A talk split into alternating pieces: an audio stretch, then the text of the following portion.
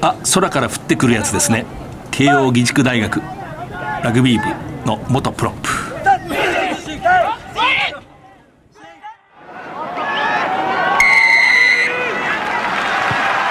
藤島大の楕円球に見る夢。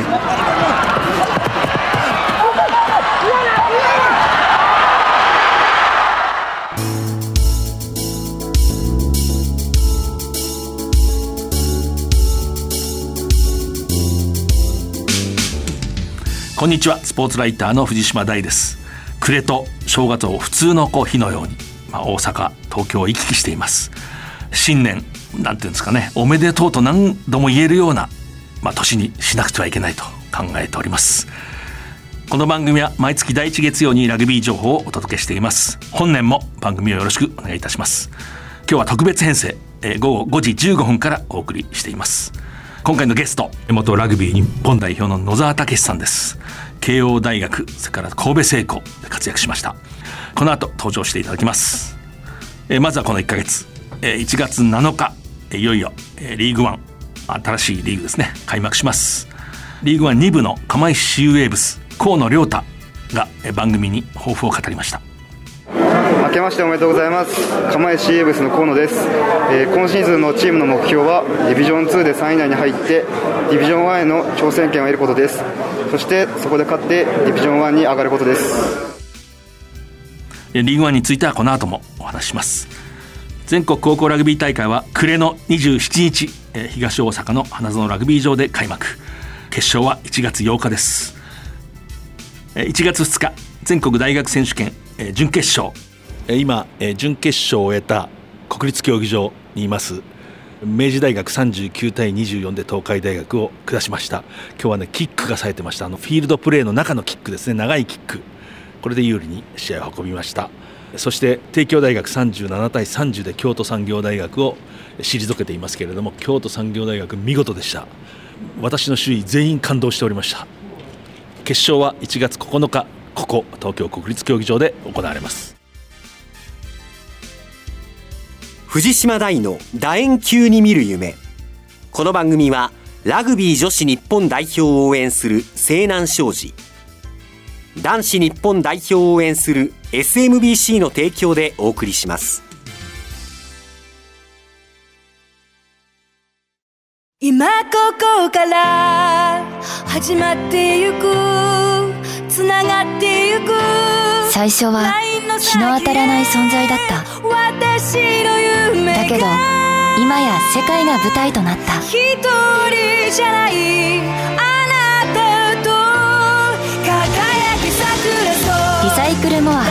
ィーキャン西南商事はラグビー女子日本代表を応援しています。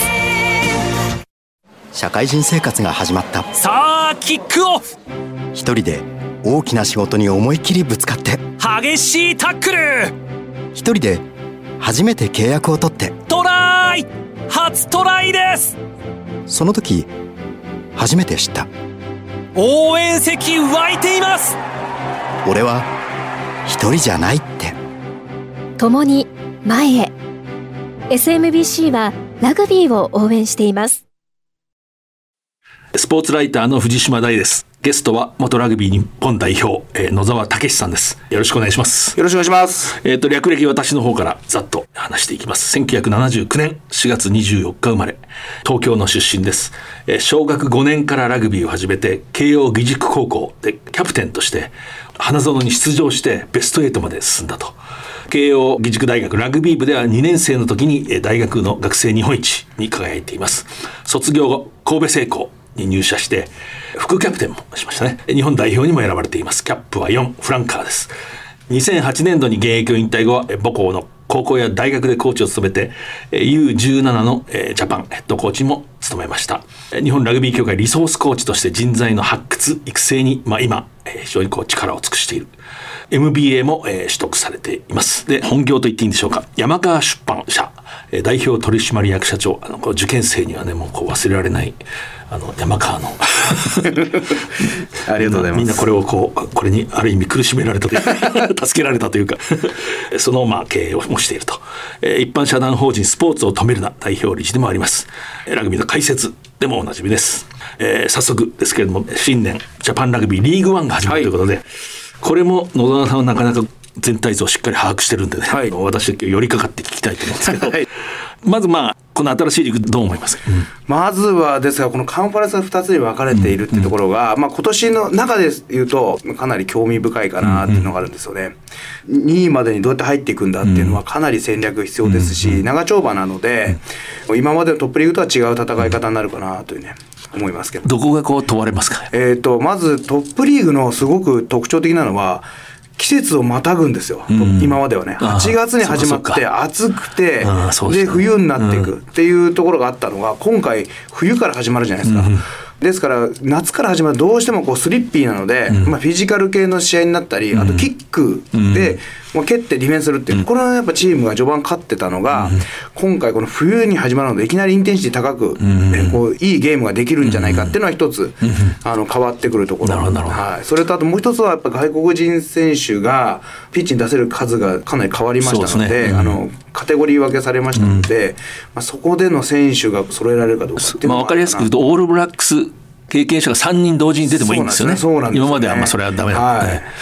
であとは日本代表の資格が取れる資格のある選手が11人出れると、まあ、で出なきゃいけないですかね、があるので、まあ、それにいわゆる日本の選手はもちろん含まれるわけですそうからねなんですよね、まあ、それとプラスそのいわゆるもう日本に長い期間住んでいる外国籍の選手もそこに入ってくるので、まあ、これはねすごくまあドラスティックな変化というか、まあ、そのユースの、ね、発掘担当からするとちょっと日本人の活躍の場が減っちゃうので、まあまあそうですよね。はい、ここもねどうなるかなとここもだから長期的に見るか、はいね。えーこれは難しいところですよね、はい、ここはあの大変興味深く、各チームねやっぱさっき言った最初からまあ激しい戦いになると、はい。ボールが動くと、まあ、長丁場になると、まあこれ僕のあの今までの経験則ですけど、やっぱフロントローは弱いっていうかスクラムが弱いチームは、多分上に残るのは除外されていくんじゃないかなと思うんですよね。なるほどあそこでペナルティーが取られてしまうっていうのは、まあ、ゲームの組み立てからするとかなり厳しいんですよね。ですからそういったところでいうとやっぱフォワードで、まあ、欲を言えば16枚、まあ、要は AB 揃ってるようなところ。っていうと、まあ、あのそのカンファレンス A でいうとやっぱりパナソニックとか、あとやっぱ神戸製鋼っていいフロントで今回ねあの補強してますから、そういったところが残ってくるかなと。で、まあ、カンファレンス B でいうともうサントリートヨタっていうのはやっぱりこうしっかりしたフロントローが 2, 2組組めるんじゃないかっていうところがやっぱ一つ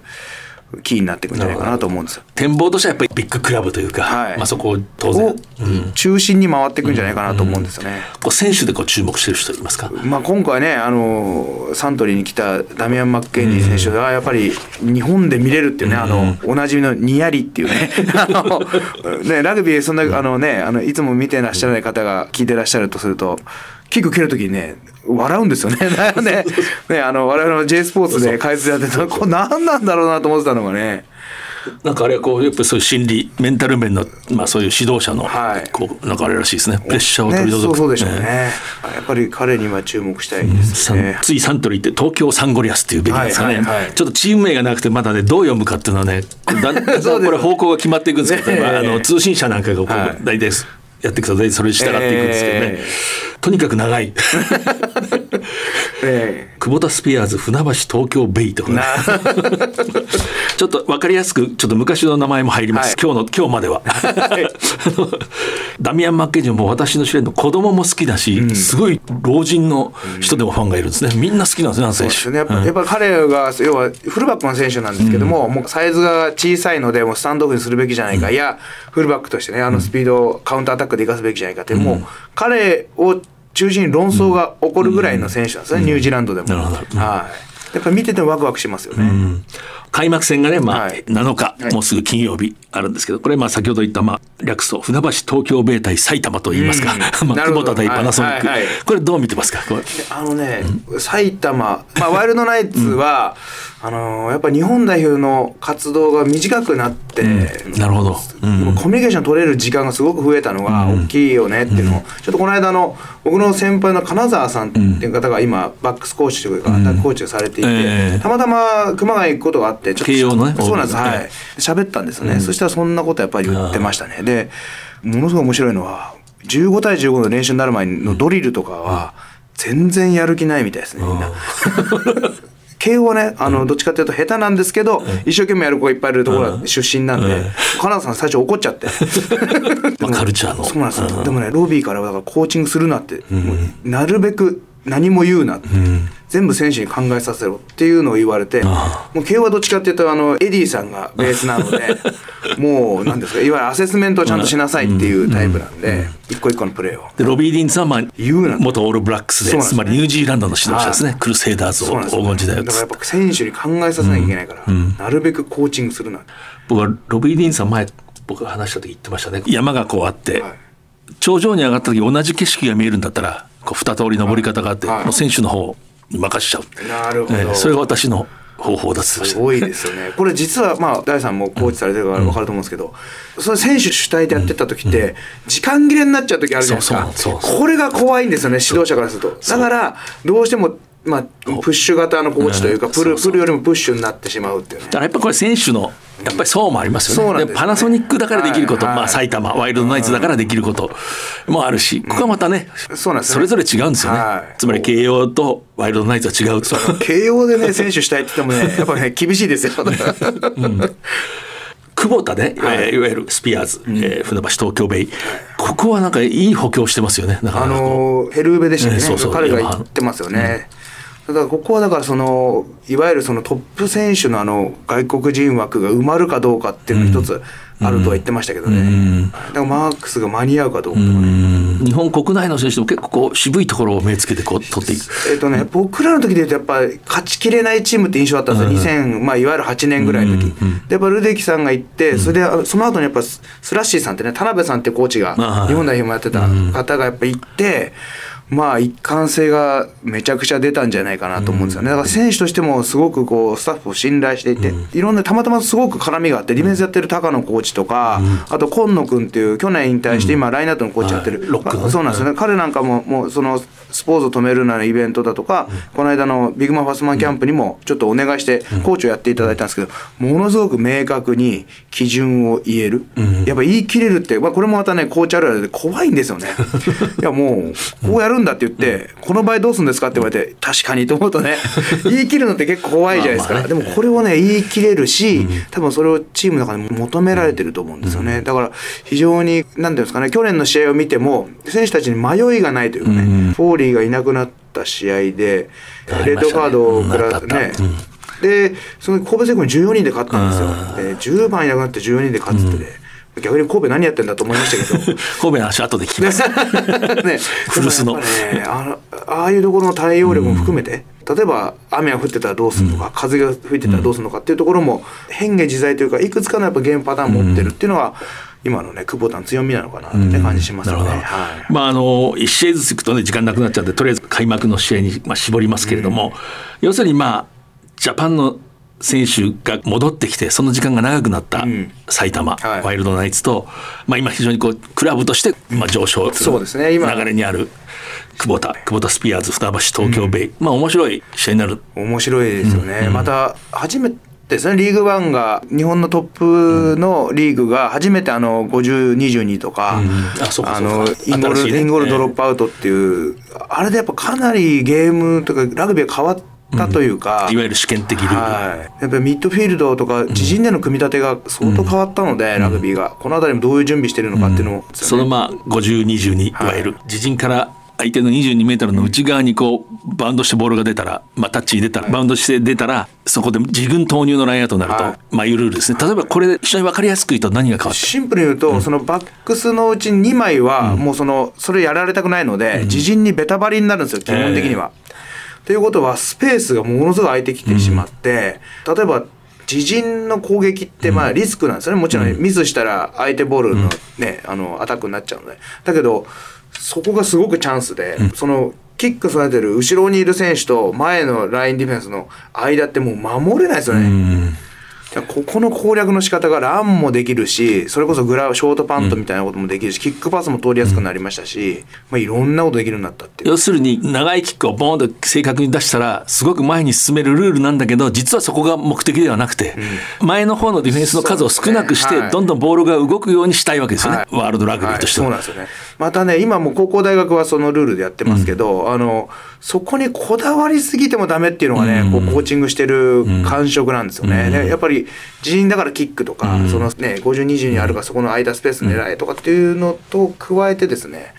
やっぱりこう今までの、まあ、ラグビーの原理原則である争奪の部分とか、いかにこうボール保持して前進していくのかみたいなところっていうのはやっぱり残っていてなんかこの辺りのバランスの取り方もなんかこう準備しきってしまうと逆にフレキシブルになれないのかなというね。まあ本当にコーチングの森は深いんでね、この この話すると我々で多分あの5日間ぐらい 喋んなきゃいけない。で今さっき、いわゆる人材を育成していく、まあ、合宿ですね、ビッグマンファストマンキャンプ、はい。最近ね、それ現場に行かれて、はい。文字通り大きい人は速い人をこう見つけるという、はい。どうでしたか？いやもうね原石というかもう宝ですね 宝。もう本当に失礼ですけど僕本当知らない学校っていうんですかね、の生徒さんで、もう本当こんなスピードあるのっていうのね、子がいたり原則高校2年生でまあ一はい年生そうですね。全国は私回っていて、強豪でないとなかなかこう高校進学っていうんですか大学への進路が閉ざされてしまう可能性が高いなっていうのにすごく気づいて、まあその不条理をなんとか仕組みで解消できないかなってことで。このね、高校2年の時にこういわゆる日本協会のその TID というタレント発掘のレールに乗ってますっていうのをこうアピールできるように、まあ、そうするとやっぱり大学の方もね取りやすくなるので、まあ、そういうのをやったんですけどね。はい。TID っていうのはちょっと省略しますけど、い、わゆるまあ才能を発掘するね。はい。まあ試みキャンプってことですね。はいそうですね。はい。ちょっと具体的に言うとどんな人材が？八戸西にい。たあ渋い。ところですねはい、彼はね120キロなんですよ。180センチで。体重が。そう。でそれでね立ち幅が260センチ立ち幅跳びそうなんですよ。でこれはね大体100キロに直すと3メーター飛ぶだろうってねあのこの間日本代表の SC やってる人に聞いたらあエキスパートから見るとそういう。3メートルって藤田義和君っていう、まあ、オリンピックとかワールドカップに出たウイングぐらいなんですよ。それが100キロでそれできる高校生がいるとか、まあ本当にすごい子いましたよ。足が速い選手もいますか？いますね。倉吉東高校って、まあ、これ鳥取のトップ校ですけど、の選手なんかもものすごい足速くて、でもね、まあ、特徴的なのはみんなあんまりラグビー上手くないっていう。これがね強豪校ではない。そうなんですよ、やっぱね高校ラグビー175センチ90キロ最強説っていうのがあって、やっぱね日本人の一番動けるサイズなんですよそこは。ここはね早熟で、ええ。まあ言ってる僕もそうなんですけど。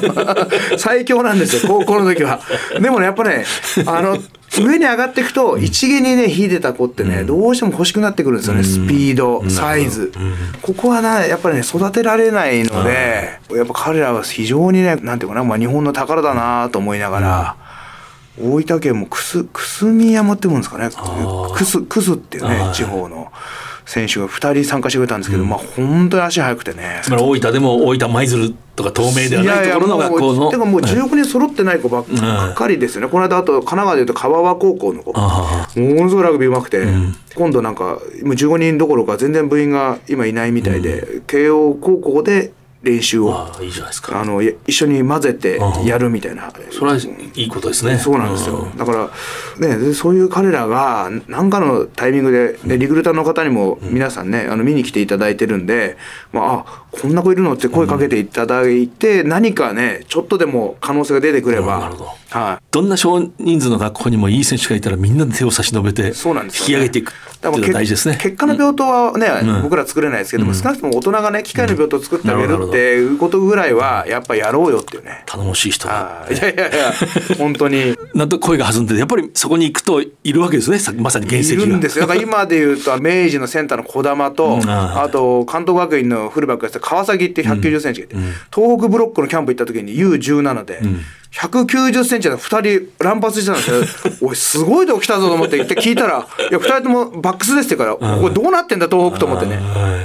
もう東北はもうビッグマンファーストマンのもう宝庫なんで、すごい人材がいるんですよ。私は思い出しましたけどねよくいつも言う大西哲之助さんがね、ジャパンをこう強くしようと思った時に、国鉄のね当時、まあ、JR ですね、国鉄って昔ね全国にラグビー部があるんですね。でそこのねでも強くはないわけです。でも国鉄の人にね190センチはいないか190センチはいないかっていつも言ってたって。なるほど。やっぱり欲しかったんですねそうなんですよね。やっぱりあの人も大きい人好きなんです実は。大きい人速い人は配置してあげる役割を絞って、いい場所に置いてあげると活躍すると思うんですね。大西さんのそばにいた人ねあの人は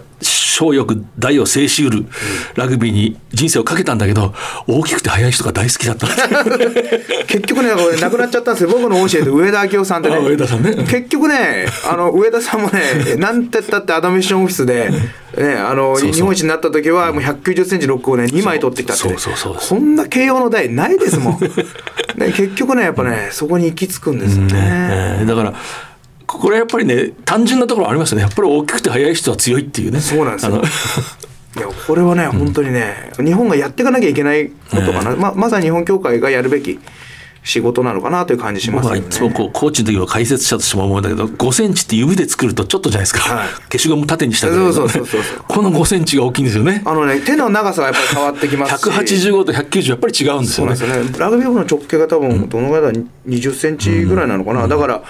その5センチで多分ボール1個分ラインアウトが変わってきちゃいますし、今はラインアウトっていうねこの4日投げ入れるののリフティングっていうのがあるので、あのプロップの身長っていうのはもう求められてるんですよ。すね。で今回ね来てた慶光学園あのお180センチ125キロっていうおロックで一応エントリーされてましたけど彼はプロップでもう複数の大学から声かかってるって言ってましたけど僕らからすると傾向ってねね。ものすごい強かったので黄金時代のあった。そう日本のだからね高校ラグビーを牽引するね。そうだからちょっとねなぜか嬉しくなる。ってで今は、まあ、いわゆる学校として強化を、まあはいしないことになってそうなんですよ。よよくある普通の学校のラグビー部になったりはい。そうなんですよ。もう今だから15人いるかいないかぐらいだと思うんですよね、そこにやっぱり原石が。いるんですよ。どっか傾向のスピリット入ってるんですか？なんかねやっぱなんかボールをもらう時のボールをこうスピード出してもらいに行くとかっていうところになんかね傾向らしさがあるというかものすごい活躍しましたよ今回の合宿でも。あそれで女子の方もね、はい。そのさっき言った TID、はい人材才能の発掘はい。の取り組みがだんだん始まっていくそうですね。傾ですよね。今年最初にあのストロングガールズって名前で、まあ、ちょっとビッグマンレディっていうのはちょっとまずいだろう言い方はってことで ストロングガールズになったんですけどそれを初めて オンラインでやって、で、まあ、自分も講師をやらせていただいたんですけども、やっぱり今って女子はセブンズが今度はメインなんで簡単に大きい子が成功体験積めないで辞めちゃうってパターンがあるんですよ。ね。あこれを何とかしなきゃいけないってことで、やっぱ今あのフロント3もフロントローもね今の20大学4年ぐらいかな、あの辺にごそっと固まってるんですよね、そこからこう25歳ぐらいまでのと。ころ、ここにもう才能が固まってるんですけど、次が出てこなくなってしまうので、まあやっぱここを発掘していこうってことをやったりとか、もうねそろそろ発表になるかもわかんないですけども、その女子の高校のえー15人制の TID もねこれやっていこうってことで今協会も動いてたりと。今こう野沢さんが女子のその若手の才能もそうですし、まあすでにジャパンの選手でもこう気になる人と言いますか？やっぱりまあ加藤幸子ですかね、あ今ねヨーロッパ行って頑張ってくれてますけど、いい選手ですねあの人。まあ僕ね最後関東対関西が最後の年2019年で亡くなっちゃったんですけど、ね、その時に最後に大田尾達彦と一緒に、うん。は監督。の一緒にコーチングスタッフでやったんですよ。で加藤幸子見た時にこれはこれもう女版の三内さんだなって話なんであこれエイトもいけるよって、ね。はい、エイトもいけるよって話して、まあ、そのぐらいこう柔らかいですし、もう動きもね、抜群ですよね。あ、それでタックルも強いでしょ？そう。もうね 体もう見てちょっとセンスがもう全然違いましたね。まあ私もこう同感なんですけど、はい。日本の女子を代表する選手と言っていいでしょうね。もう今ね、彼女が今ヨーロッパで活躍してる選手ね富田選手もそうですし、あの山本実りもそうですけど、まあ、たくさんいるんですけどやっぱその扉を開けてくれたというか、まあ行った子はいたんですけどあんなにプロで出れるの？イングランドね。そうなんですよ、ええ。あんなに出れるの？っていうか、もう今やね押しも押されぬスタメンになってしまって、逆にもう帰ってこないんじゃないかっていう不安があるというね、そこなんとか。そうなんですよ。そうなんですよね。でも本当女子もそのオリンピックにつながっていくセブンズそれと国内のサーキットが非常に楽しみにしてる人もいる、実際面白い、はい。このセブンズともう一つやっぱり15人制のね、はい。ラグビー。これはまた面白いんですよね。そうですね、あのちょっとね、本当ね、5年ぐらいで爆発的に今成長してるんですよ、女子って。何が成長してるってね、昔はラグビーの原則は、ボールより人は早く動けないっていう原則なんですよ、戦術考える時、でもねこれが逆だったんですよ女子は。やっぱりキック飛ばない。それからパスが遅い、これがね今ねものすごい進化してます、キックもバンバン飛びますし、あとパスも速いです、これでラグビーがかなり変わりましたね。だから昔は点が全然入んないっていうね、試合が多かったのが、やっぱりこう得点が入りやすくなってるというか、見ていても初めて見た例えばお女の子なんかも多分このスポーツで面白いやってみたいって思ってくれるんじゃないかなっていうね。はい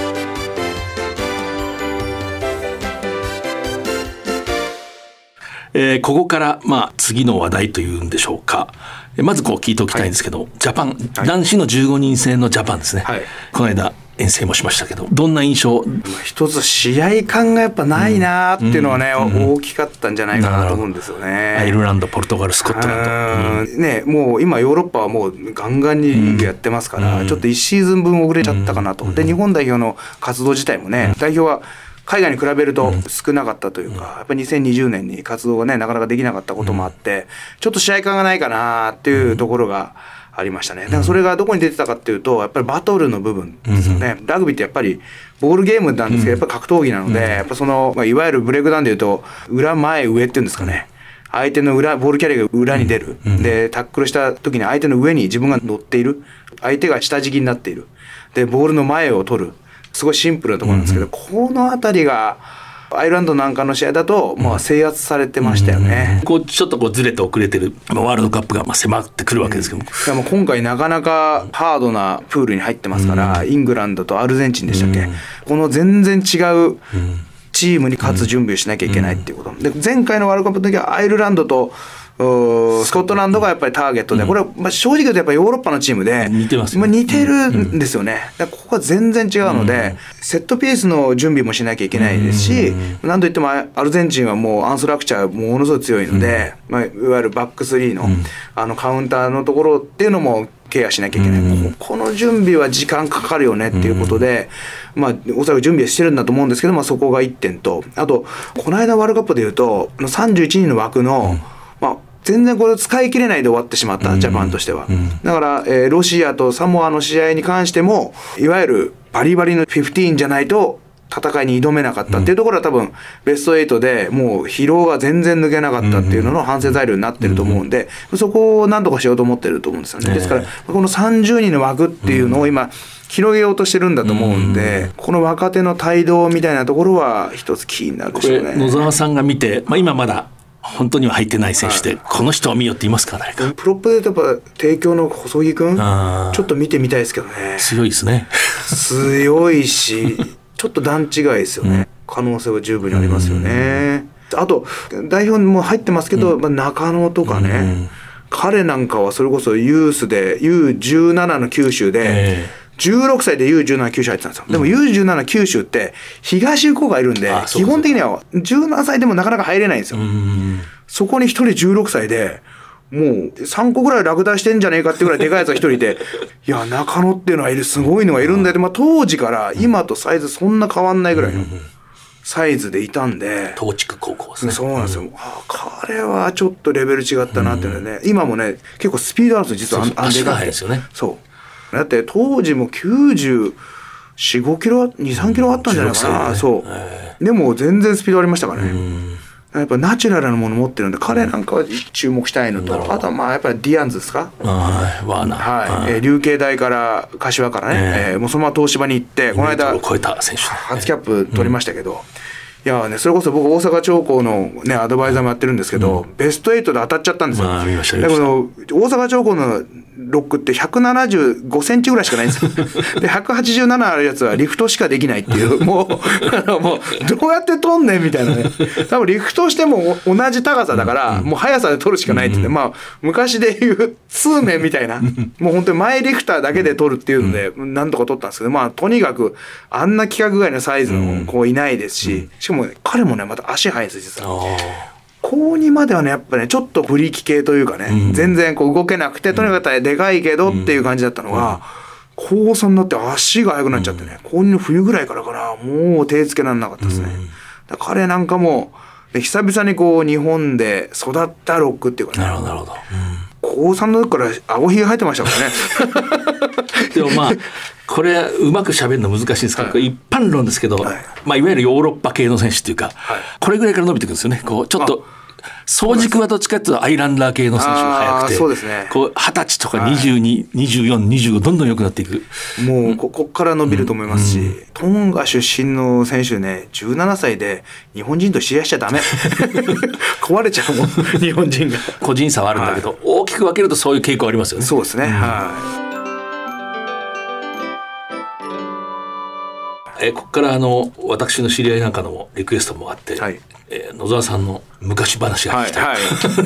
でまあ、最初にじゃあはい。慶応の話なんですけど、慶応高校のキャプテンでもものすごい活力があってリーダーシップがあってまあ普通出るのも大変なのにこう勝ち進んでもっといきそうでしたね、はいはい。まあ、あの慶応高校の思い出ってのはどうですか？慶応はねあの、まあ、当時渡瀬さんっていうね、あのサンウルブズの GM やられた方が監督だったんですけど、週末監督なので、ええ。平日の練習は全部自分たちで組み立てていいんですよ、で試合のメンバーも自分たちで決めるっていうのだったんでそれがだから非常にうまくいっ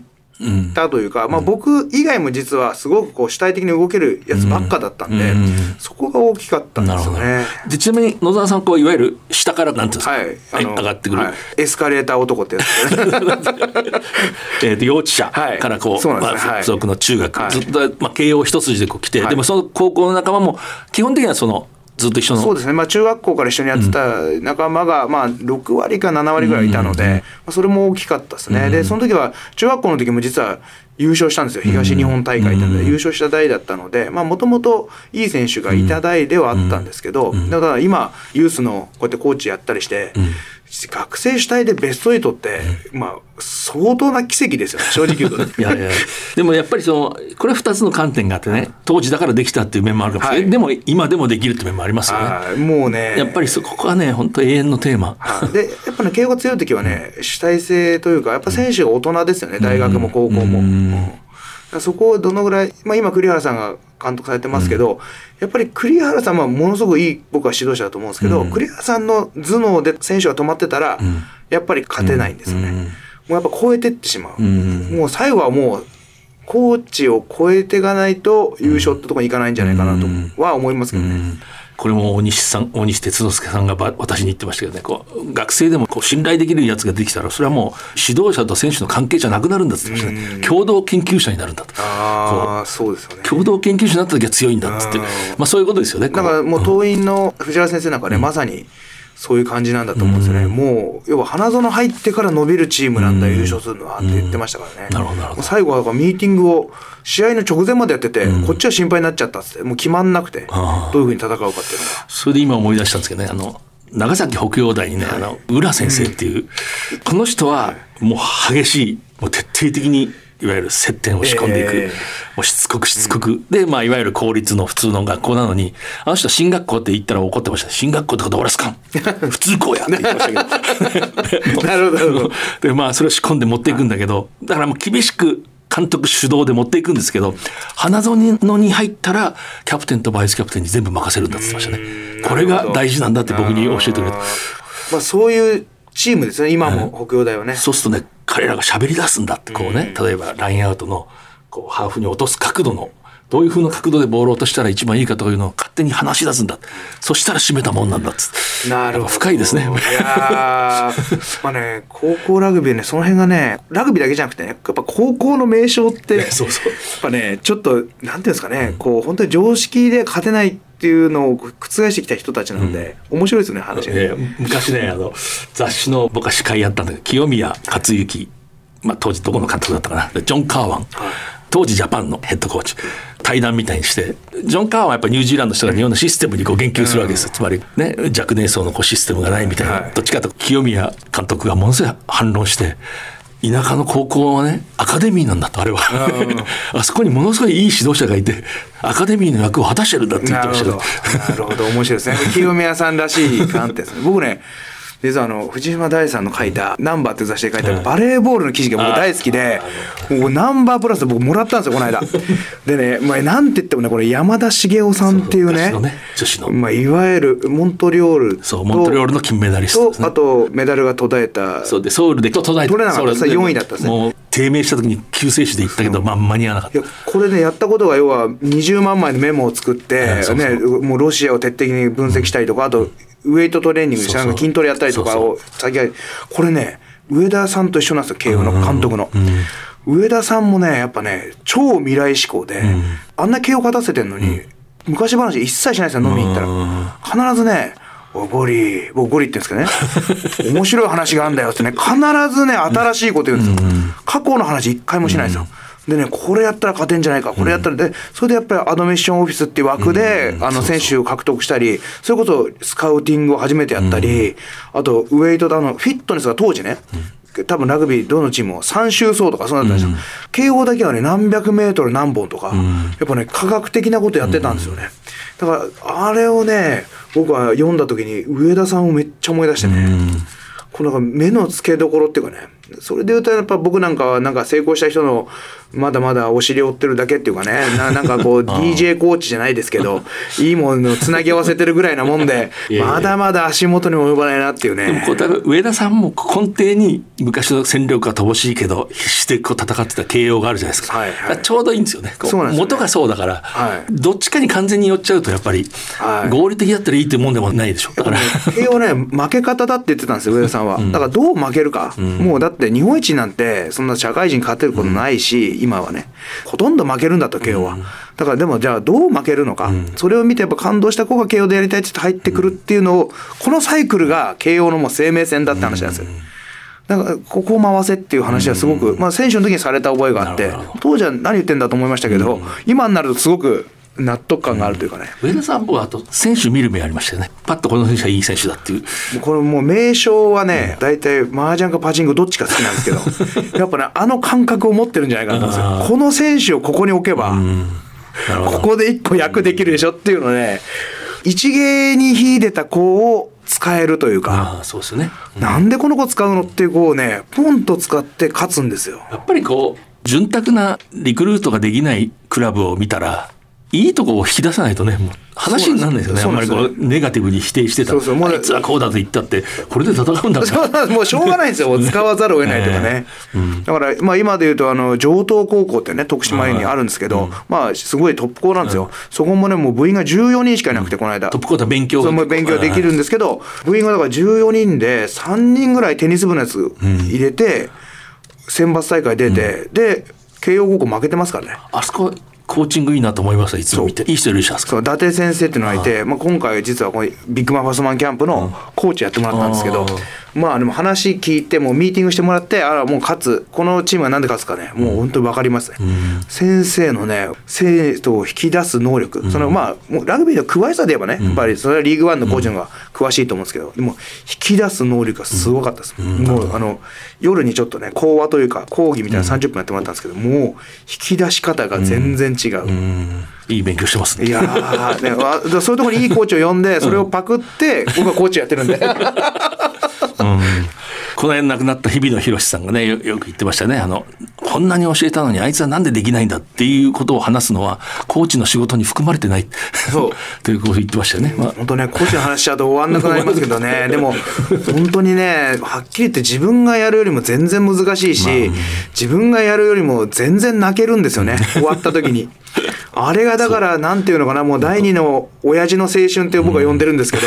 おっさんたちの青春なんですよ。まあ、自分のチームもそうだし、高校ね、ジャパンなんか行くと、まあ、ただでさえ学校の先生で今忙しいのに、自分のチームを、まあ、投げ打ってと言ったら失礼ですけど、じゃなくて、またユースも見て、まあ、年間60日ぐらい使うんじゃないかなと思うんですけど、もう膨大な時間を使っていて、終わった時にね、おっさんたちで泣くんですよ。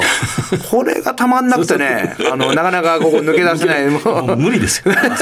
あの森に入ったらそうそうそう、もうね、楽しくてしょうがない、これ尽きないですね。はいはい。えっ、とでちょっとこれ、い。これはねあの古いファンははい。聞きたいという、ラグビーファンは、はい。い、わゆる慶応の中で育った野沢武史が、まあ、卒業して神戸製鋼にも入りますね、まあ社員で入るんですね、はい。入社をする。まあ、当時は神戸製鋼ですね、はい。ラグビー部、はい。ここ初めての関西初めてのまあいろんなバックグラウンドの人がいて面白かったんじゃないですか、いやもうねこの7年間僕在籍したんですけど、ここがやっぱ僕の人生の今すごく大きい価値観を作ってるかなと思うんですよね。まあもちろん生活もまるで、まあ、全然違いましたし、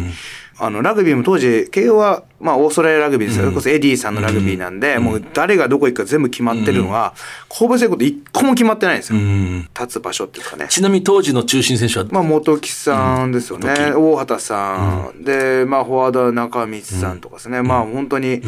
日本代表ばっかりですね、園田さんがいて、もうバックスは全日本代表だったですよね、ま、ミラーがいて、で、ね、本木、吉田、すごいメンバーだ。平尾、平尾、大畑、八橋ってもう、めちゃくちゃうまくて、それこそね、サポートしてるんですけど、全部、犬追いっていうか全部置いてかれちゃうんですよ。どのラックに行っても全部仕事終わった後のラックにしかたどり着けないです。今でもね僕見返してるんですけど、ものすごい早いです。ボールのリサイクルが。今だいたいラッククイックラックって3秒って言われてるんですよ。でそれもラックにしなかったんで、まあ、ほぼ1秒とか0で出てくるんですよ。要は寝ないんですね。ボールが地面につかない。もうボールが動き続けてるっていうのを、ものすごいスピードでやってるので、だからもう僕が行った時はあまりにも下手すぎて、僕パスレ入れてもらえなくて、僕、神戸製鋼入ってるんですよ。僕、ボール持って素振り1000回やらされてましたから、毎日。これ最短やから、これほっとけ言うても、お前入んない下手やからってこう、ね、そういうチームでしたね。だから、もう世界にないことをやるのが当たり前っていうかね。で、それやっぱ今見ても新しいんですよ。で、今、ポットラグビーっていうね、いわゆる人をどこに配置するっていうのが決まってる、フォーメーションラグビーが今世界の主流になってるんですけど、まあ僕今もうそれが終焉を迎えようとしてるんじゃないかなと思っていて、やっぱり限界に来てるんですよね。もう相手に読まれてしまうっていう、もうスキルを使えるんだけど読まれてしまうっていう中で、古くて新しいものが必ず、復活してくるので、あのまあもちろん当時のままは無理ですけど、何かああいうのがねもう一回復活してくるんじゃないかなってねこうボールが止まらない。本当に速い、あれが出てくる。もう一回だから今見見返して研究してますよね。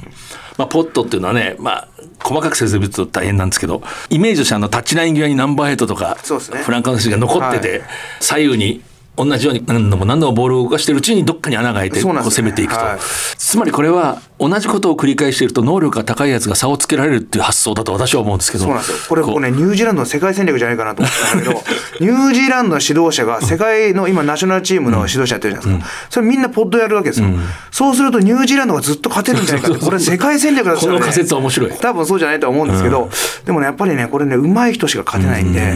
もう賢いチームで賢い先生とか本質をつく先生はポッドを離れ始めてんじゃないかな。と、うん、これもまたなんですけどこれも大西哲夫さんが言ってて思い出したんですけど神戸製鋼黄金期の時ね、うん、こうその話を聞いたら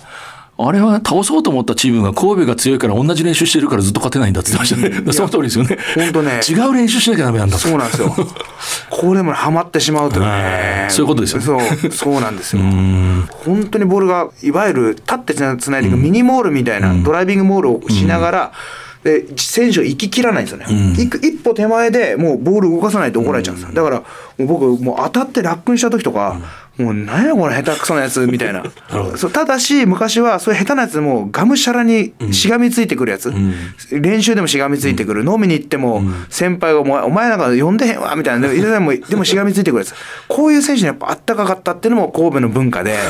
そういうやつは認めるんですよ。結構ね外国の選手も人見てたから当時は、うん、日本人お酒弱いの知ってるんで、うん、だけど最後までこう自分に付き合って潰れるやつはね結構グラウンドで殴り合いの喧嘩になった時にね助けに来てくれたりとか。あいつはね、逃げるやつとかね。帰るやつは来ないんだ。めちゃくちゃ見てますよ。あ でも別に早く潰れてもいいんだけど、でもそういうのやっぱね、そういう場所に来ないやつはね、もうめちゃくちゃよく見てたし、神戸の人もね、だからそれがあるんですよね。東京で育って、一つの学校でずっと育って。初めていろんなラグビー選手がいるなと思ったでしょいやもういろんなまあそれこそ境遇のね選手もいますし、全然もっと、うんハードボイルドなところ出身のやつばっかりだったし そう。もう本当ねこれねここでお話できるエピソードが少ないのは 本当残念なんですけどめちゃくちゃ面白かったんで。初めて見るような人たちがいてそれが役立ってるわけでしょ結局それで一緒にチームで。でその人たちの凄さがあって。そうなんですよ、うん、だからあれがもしなくて東京のチームに行って、うん、まあねまあ、変な話おしゃれなラグビーだけやって おしゃれな企業にいたら、まあ自分も今の自分は全然ダメだったでしょうね、うん、あそこでしかも試合僕出れなかったので、うん、もうそれで泥水を飲むというかね、うん、もう本当にウォーターボーイってね水運び役ばっかりやらされて、ジャパンなのになかなか出られない。そうなんですよ、もうでもう自分の親父からね、お前の運んでくる水は銀座の水より高いなとか言われちゃってね。いいここと言いますね。お前はプロなのに水しか運んでねえなとか言われてもう早くやめて戻ってこいとか言っちゃって出版社に。くそとか思いながらそこでまあでもいろいろそれ初めてねタッチラインからラグビー見たの。あはいはい。そうするとずっとレギュラーだったからね。そうするとうん。トライを取られるのがね分かってくるんですよ、これどういう時トライを取られるかっていうとキック蹴るじゃないですか、そのチェイスの獲得したやつのこの距離が遠くなってくるんですよ。疲れてくると。要は一番サボれるところなんで、でね、やっぱりやる気がある時っていうのは、これギリギリまでこうチェイスしたりとか、プレッシャーをすごくかけるんですよ。だからキック蹴った後の追うスピードで、あ、これそろそろいかれるなっていうとね、トライ取られるんですよ。っていうのをね、見つけたりとか、なんかね、この横から見てて、なんかこう、人の上げ下げを感じるっていうのは僕初めてだったんで、人生で。ああ、そこいつも真ん中にいたからね。そうなんですよ。もう僕ね、慶応でね、実はね、1日ぐらいなんですよ。一軍じゃなかったの。小学校で。もう始めた瞬間に中高大。もう入るとすぐレギュラーになるっていうね。で雑用もほとんどしたことなかったんで、まあこれまあみんなにはもうバチが当たったって言われてましたけど、神戸で。面白いな、はい。でもやっぱりこう異質なものを見たりで異質に見える人が同じだったり、はい。自分とねこうそそういうことが繰り返してやっぱり、はい。まあ当たり前ですけど成長していくというか。でね、やっぱね、神戸のね、文化ってね、まあ、本気ですね、本気。本当にラグビーで勝つってことに対して本気だったですね、みんな。だからもう、もどきさんとか、やっぱ、マスオさんとかもそうですけど、もう、それを一番自分は学べましたね。なんかこう、ある程度、やっぱり慶応の時ってさっきの、ね、いかに負けるかだ、みたいな。どっかでこうね、将来はラグビーやらないけど、大学で辞めるけど、そこでどうやって完全燃焼するかだ、みたいな考え方があったんですけど、そうじゃないですよね。本当に負けた日って引退する人がいても、いや俺たち本当恥ずかしいっていうことを言うんですよ、みんな。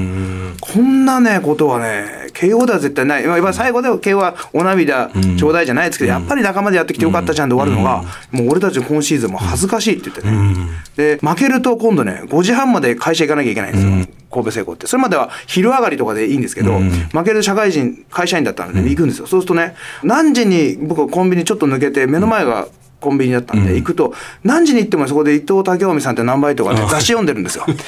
いつ行ってもいるんですよ。それでね、あの、じゃあって言って、またいますねとか言ってね、おいゴリって言って、俺たちは今罰を受けてるんだ。会社に行くと罰って言ってましたね。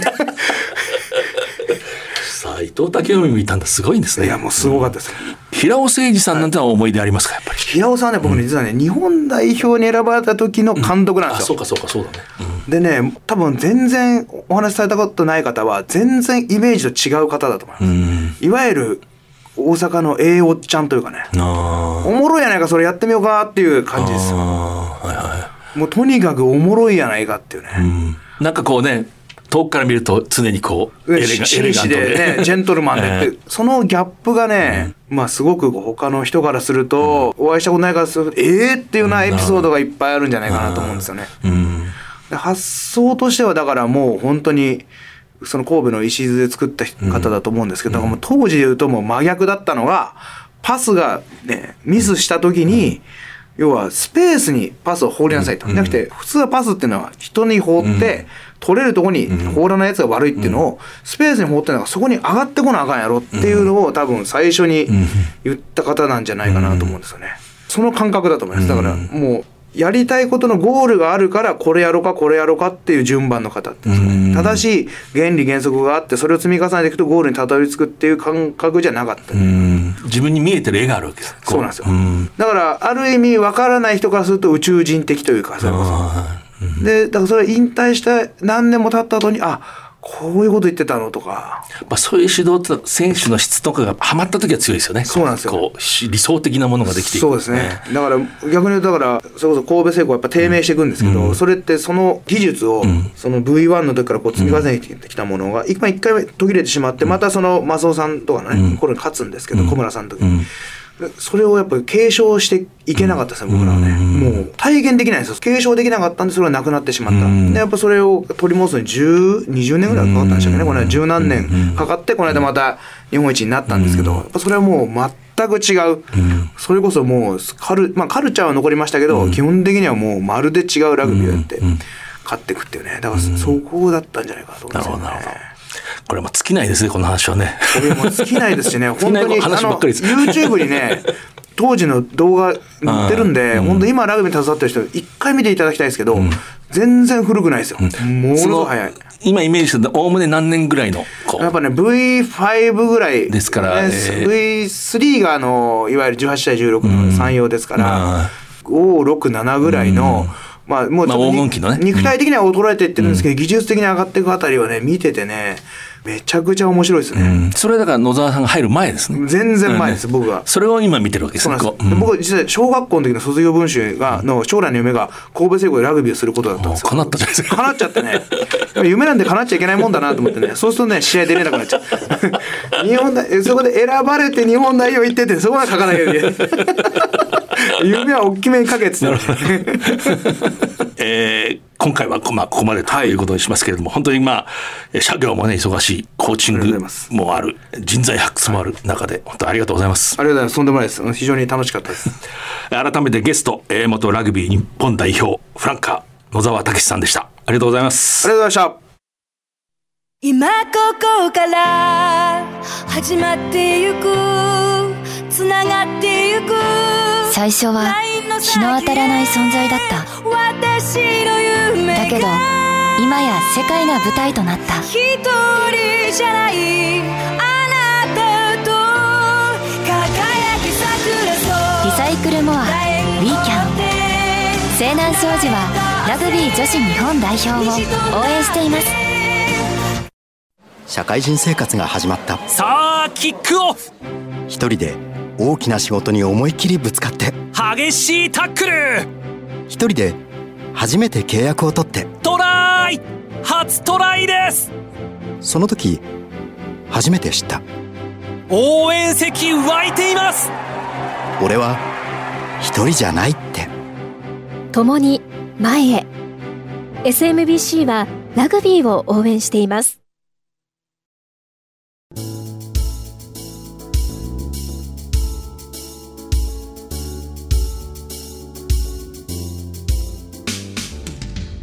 あ空から降ってくるやつですね。これね何年ぐらい前ですかね。10年前。もう少し前か。渋宮ラグビー場の近くの酒場で早慶戦の後でしたね。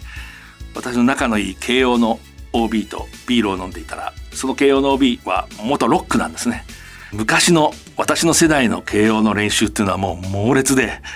あの山中湖の夏合宿でこうもう何百本も何百本もスクラムを組むのが名物でまあ、あの、旗から見ると名物で本人にしたら、まあ、被害なんですけれども、それを経験した、その元ロックが、慶応のスクラムは独特で、1番と2番のこうお尻がぴったり当時はくっついていて、そこに4番のロックがこう頭をねじ入れようとしてもこう入らない。で、入らないと叱られて、何度も何度も転がされて、組んで、組み直して、何百本も組んでると、ある時スッとこう首が入るっていうんですね。その後はもう自由自在になると。一回入ったらもう卒業するまで左の肩がセンサーのようになって、えー相手のスクラムの状態が全部わかるようになったっていう話をした時にその元プロップがその場にいて「ああの空から降ってくるやつですね」ってこう言ったんですよね。つまりもう異様な反復である日突然開眼する世界があると。でこういうのはねモダンなラグビー現在のラグビーにも必ずこう通じる何か人間の領域ですね。えーそう信じてます。えーこの番組は、えーラジコのタイムフリーでもお聞きいただけます、えー来週のこの時間には再放送があります。パラビでも配信します、えー次回は2月7日の放送です。藤島大でした。藤島大の楕円球に見る夢。この番組はラグビー女子日本代表を応援する西南商事。男子日本代表を応援する SMBC の提供でお送りしました。